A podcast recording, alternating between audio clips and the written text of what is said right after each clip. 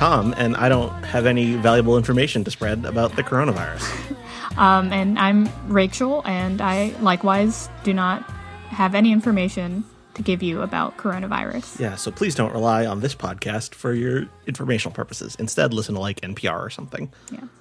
Have you listened to NPR much? Are you a big NPR listener in general? My parents are big NPR listeners, so that means for much of my life I had no choice Hmm. uh, because it was always on in our car. Hmm, fair. Um, what's your What's your main way of getting like information about the current situation? Um, if if not like NPR, because I I listen to podcasts basically NPR podcasts mostly. I think um, I have been checking like our state health department. I don't know why the Virginia State Health Department's website. Um, I mean, t- Twitter is also like generally uh, one of my news sources. Um, Yeah, I don't know. I don't know how much I trust Twitter. Although I guess it depends on who's tweeting. But yeah. anyway, how have uh, how was your how was your weekend? Do you have meaningful weekends even? Yeah, because because one of the people, my mom in our house is still working. That schedule still that like work week weekend schedule still exists in our house, and it is meaningful because um she has to tell mostly my dad and I like we will put on antics and she has to tell us to be quiet while she is working, which is fair. Um, and on the weekend, we can do other stuff. How well? So how was the other stuff this weekend? Um, let's see. I I cannot remember, so so I can't tell you. Um, I I I cannot remember a single thing that happened over the weekend.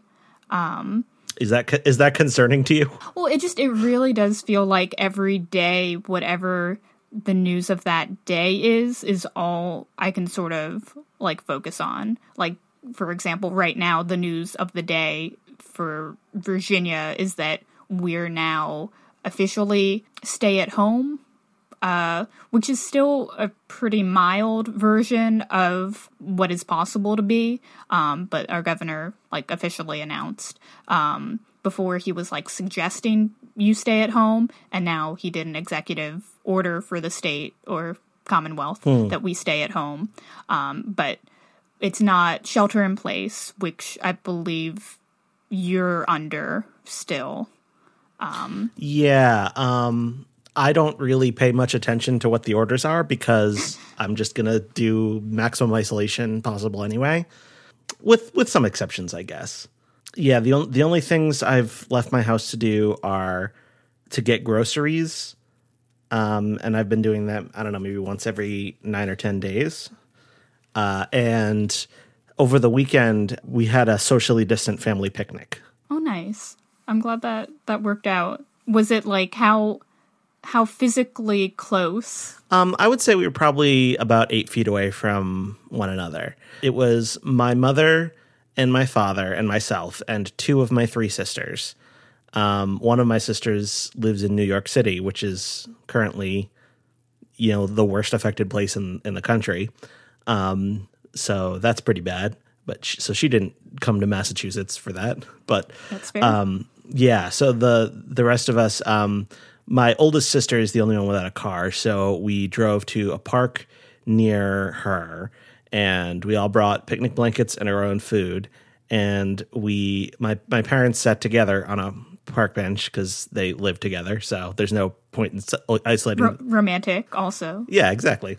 Um, well, they were surrounded by three of their four children on on uh, blankets that were somewhat distant from them, and then we FaceTimed my my sister who lives in New York um, to chat with her and loop her into the uh, family togetherness time. Nice. It was pretty good. It was the only. It was my only contact with other people in in the real world space for some time. Yeah. I was going to ask how is your schedule and sense of time doing? Because I think of most of the people I know, they have like somebody else with them. And you're one of the few people I directly know who is on their own. Yeah, in a one bedroom apartment by myself.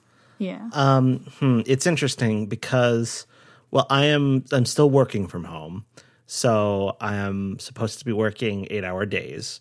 So that is still dictating a certain amount of schedule for me. Um, I have a number of scheduled calls with people, like and like online social plans that have kind of kept me rooted to some kind of schedule in that regard. Um, and I have classes two nights a week. But um, I realized today, and I didn't even I real I realized today when my professor reached out to me. So I didn't realize it. He told me that I had missed an online quiz just because of losing grips on my schedule.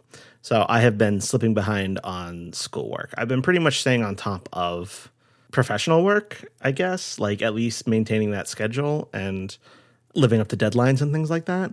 So that's been going relatively well. But um, I don't know. I, I, do. I think I have a little bit of a separation between like weeks, weekdays, and weekends. Like on weekends, I'm a bit more relaxed. I don't.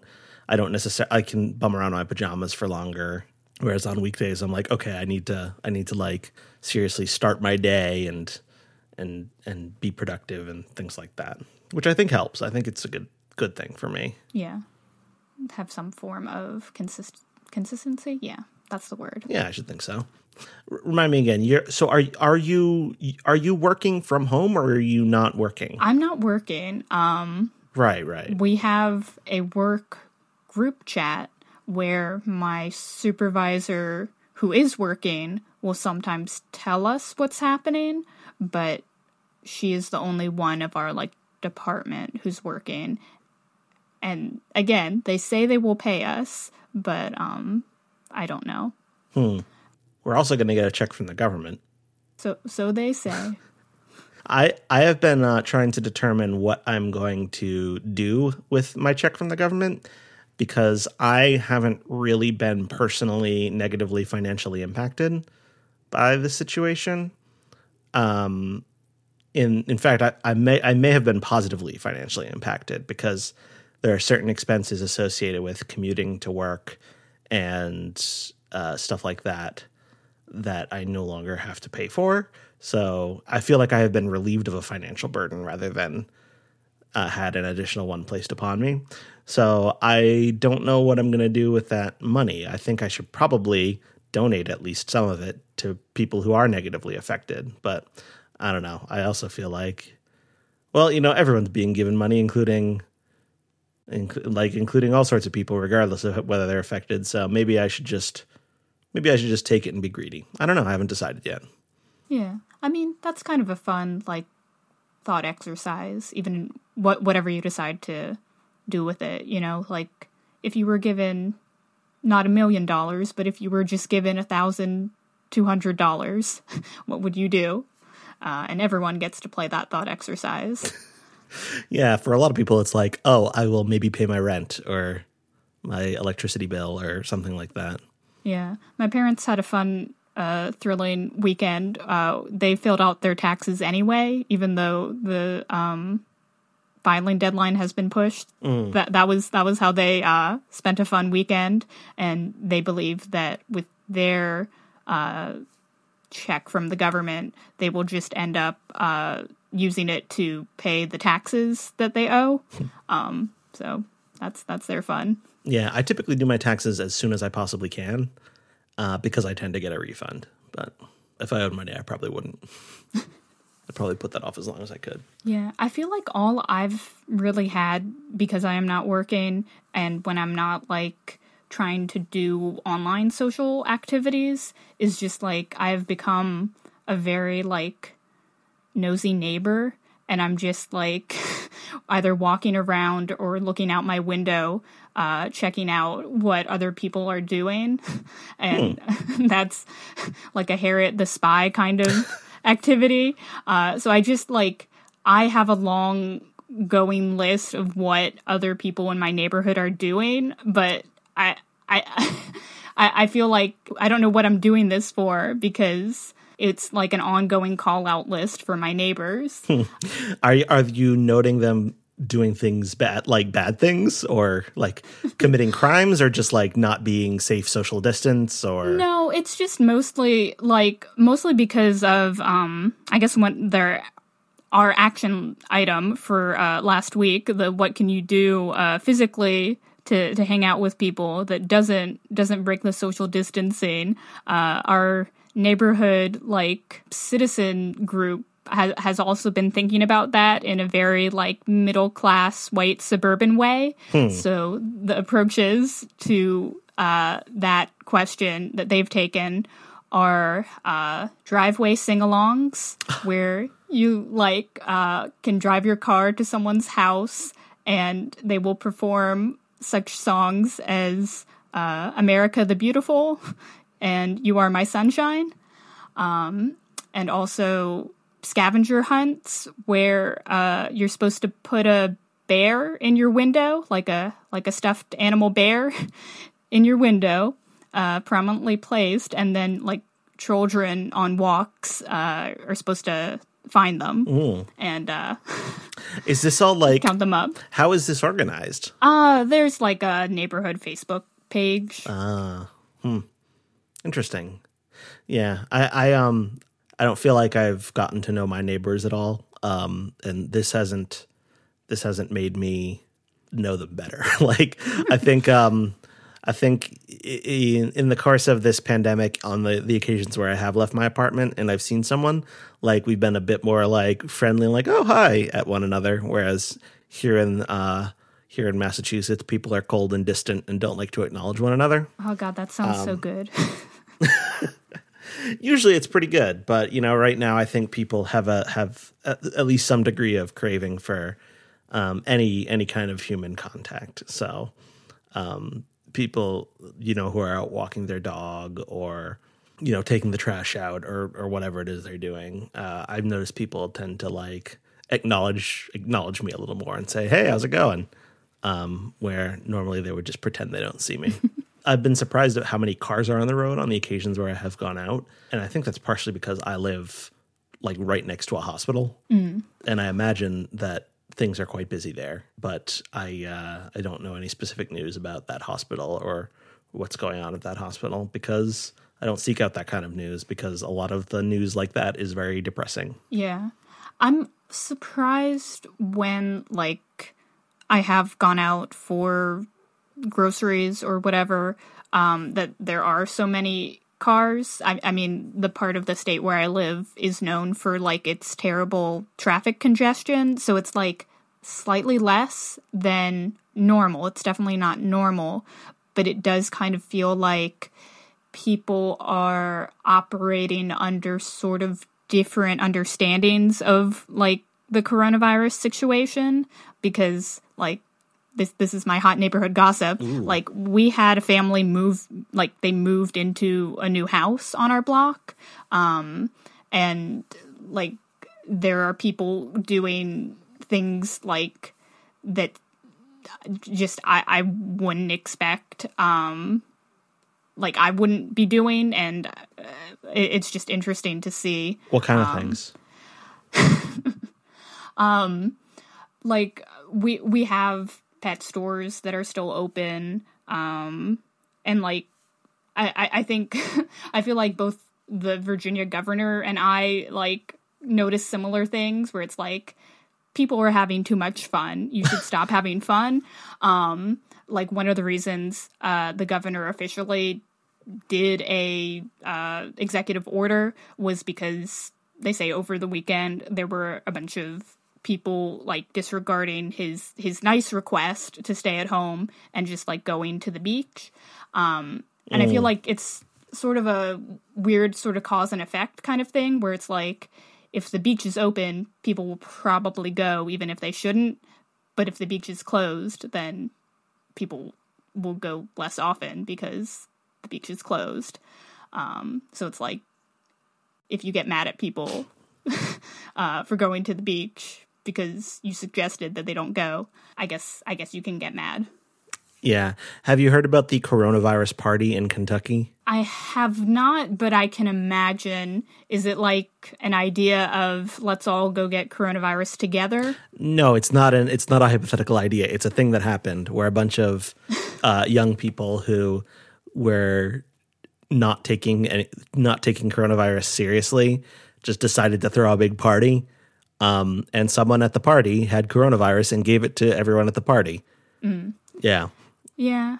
I that's another one of our um, hot neighborhood gossips. Uh, I believe the colleges around us are all closed, but the house by us is constantly occupied by like young college students who always like to throw parties and still even though school is closed they still I don't know if they invite like other people over but I assume that if you know there's loud music playing and they're drinking that it's not just the people who usually live there Ugh. so it's like i don't know what my responsibility here is other than you know like feel responsible take take notes and report back on on my podcast but it, it does feel like a different different levels of urgency um that I, I don't necessarily like blame individuals because I don't I don't think that's like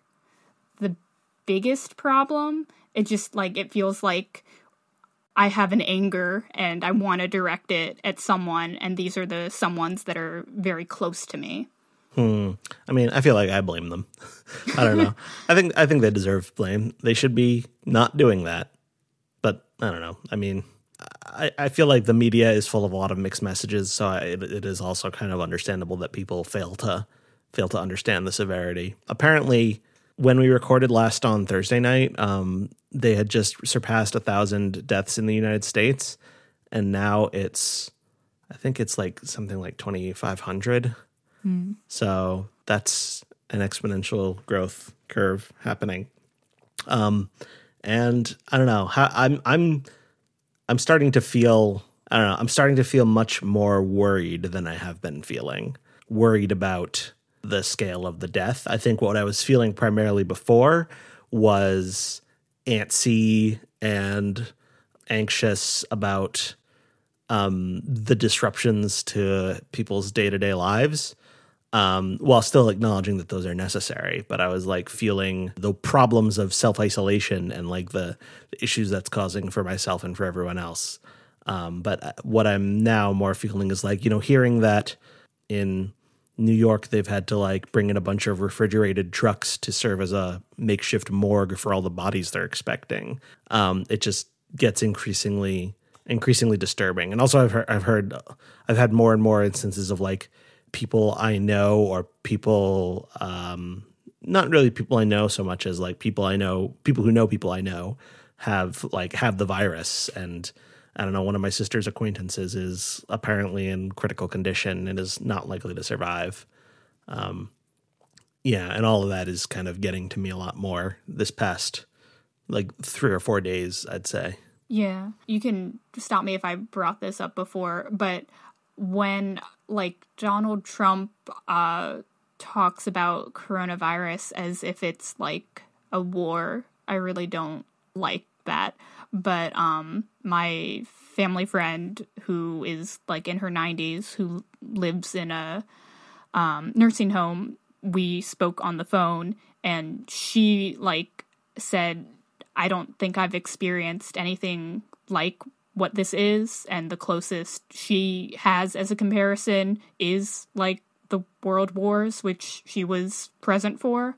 Mm. Um, and I guess with part of that is like bigger than even being a like 9-11 post 9-11 sort of person uh, where our country has sort of always vaguely been at war a like massive sense of th- there is going to be a loss of life that I like. It's just going to be w- weird on one level um, because I I don't think it's something that we have a lot of words for on its own.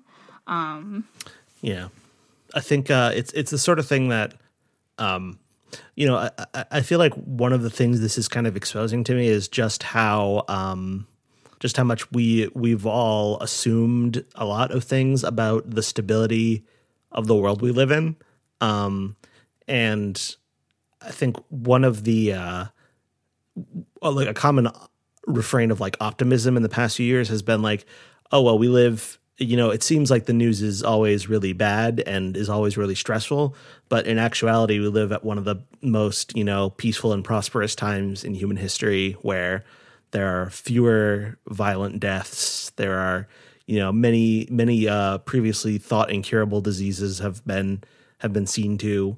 Um, and as a result of that, I think uh, massive disruption to like the way we live is something that I- think everybody in the country has kind of gotten complacent about that not happening um, because we haven't had something like this really.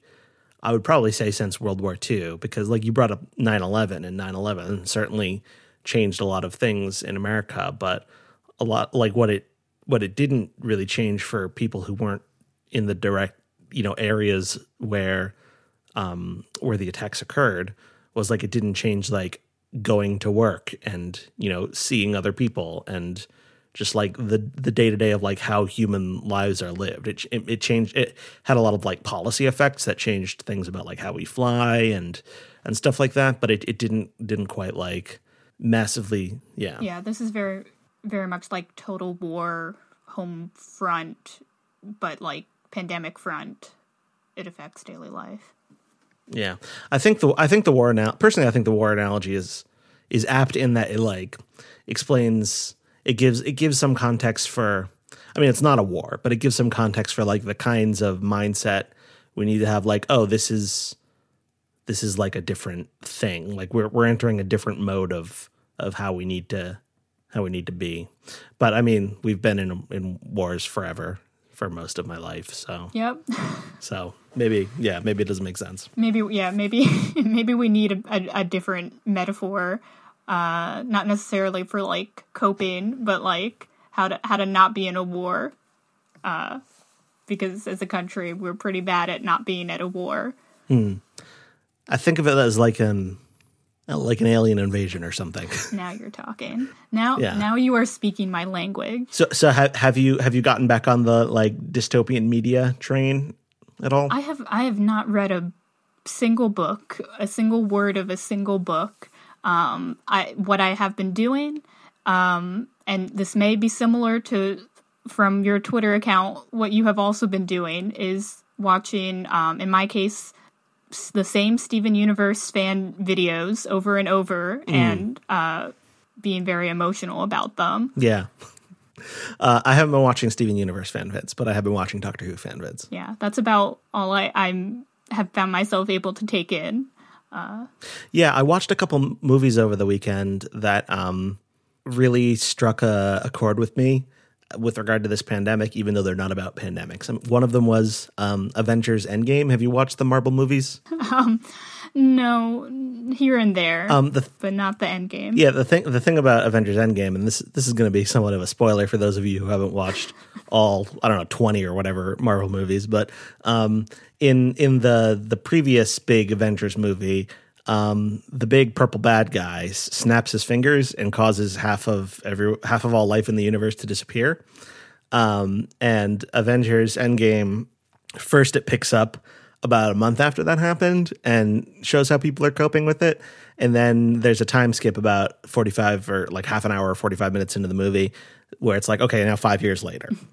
And it's like oh okay. So th- we're just going with um the notion that the the world of the of the Marvel universe has just has just lived through an event where um, half of all the human race died, and everyone just had to figure out how to like move on, how to like rebuild the things like the infrastructure that dies when you know half of the people who are working in those jobs die, and you see um, quite infamously there's a scene in that where you see people at like a support group for people grieving people who are lost in the incident and like in that support group, one person mentions that he went on a date and he went on a date with a man, and that's like the first time there's ever been any mention of a gay person in any of those Marvel movies. But powerful, yeah. Um, that that is uh, maybe my one tidbit of knowledge of Avengers Endgame. Yeah, it's uh, but but very brief. But yeah, and then at the, at the end of the movie, um, all of the, everyone who died uh, gets brought back. Well, not not everyone who died, but everyone who got like finger snapped away. So like if the big purple man shot you, then you're still dead. But if you disappeared when he snapped his fingers, then you get to come back.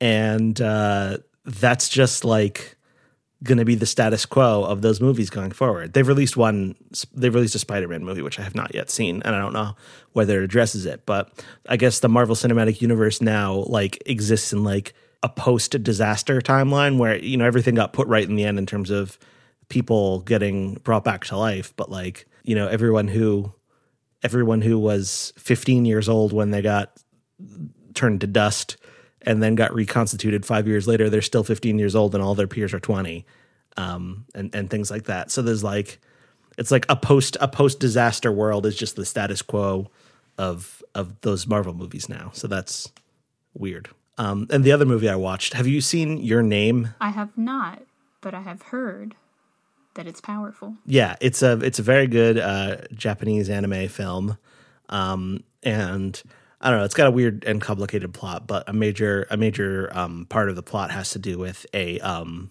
a a town that is destroyed in a natural disaster, and obviously this isn't a natural disaster, but like the notion of like natural disaster response and like like like there's a similar kind of vibe. It, it has to deal. It also has to deal with like the aftermath of a natural disaster and like looking back on it and and how how we like process what happened. Um and it kind of makes me wonder like what what is the art that is going to get made in the next like 10 years that comes out of out of this out of having lived through this shared trauma as as an entire human species? And i kind of i kind of wonder what that's going to be. Yeah i i think I'm going to definitely be looking sort of more for those types of stories that are like rebuilding stories. Um, because as un or novel as coronavirus is, it's both like with all human endeavors, it's like both very new and never before has anything like this happened, but also there are things because we're very good at like making connections and making associations with the past there have to be sort of already out there um, stories that deal with the same things so yeah both what's the stories coming out of this will look like and i feel like i'm i'm going to be looking more for what other people in the past did when like their whole world felt like it was ending, hmm. and then you go on. Yeah. I mean, we're not yet at the point where we're going on. We're still kind of living, living through the worst of it yeah, right now. Yeah. Which is so, so maybe, maybe that's a different set of media that's needed for that. It's so hard, again, the uncertainty to know, like, at what point in our timeline is this, right? Like, are we at the beginning of things? Are we at the middle? Where are we? Hmm. What's your sense of that? How do you feel about that? I mean, you said you said you think it's going to be like five years that we're we're housebound, homestuck, as it were. Yeah. Well, I I still really feel that way, and one of my neighbors, um, she is a like neonatal nurse, so like not dealing with this uh, specifically, but like still going in as a nurse mm. and her sense of things, um, like talking to other nurses, um, was that like this is just sort of like the tip of things. Um, and so I, I guess that's where I fall to, where it does feel like weird as it may be, like this is probably like the calm before the storm. Yeah. Hmm. I mean, the the way I kind of envision things going, and I, th- I guess it's worth re-stressing that like this is not your source for information about about coronavirus, and but I don't know the, the, kind of the sense that I have is that we are maybe in the uh, we're reaching the end of the first quarter of of the current crisis, which is the first outbreak of the COVID nineteen in the U.S. I, I feel like we're going to get to the middle of May or late May, maybe early June, and that's going to be the point at which there will be a massive death toll.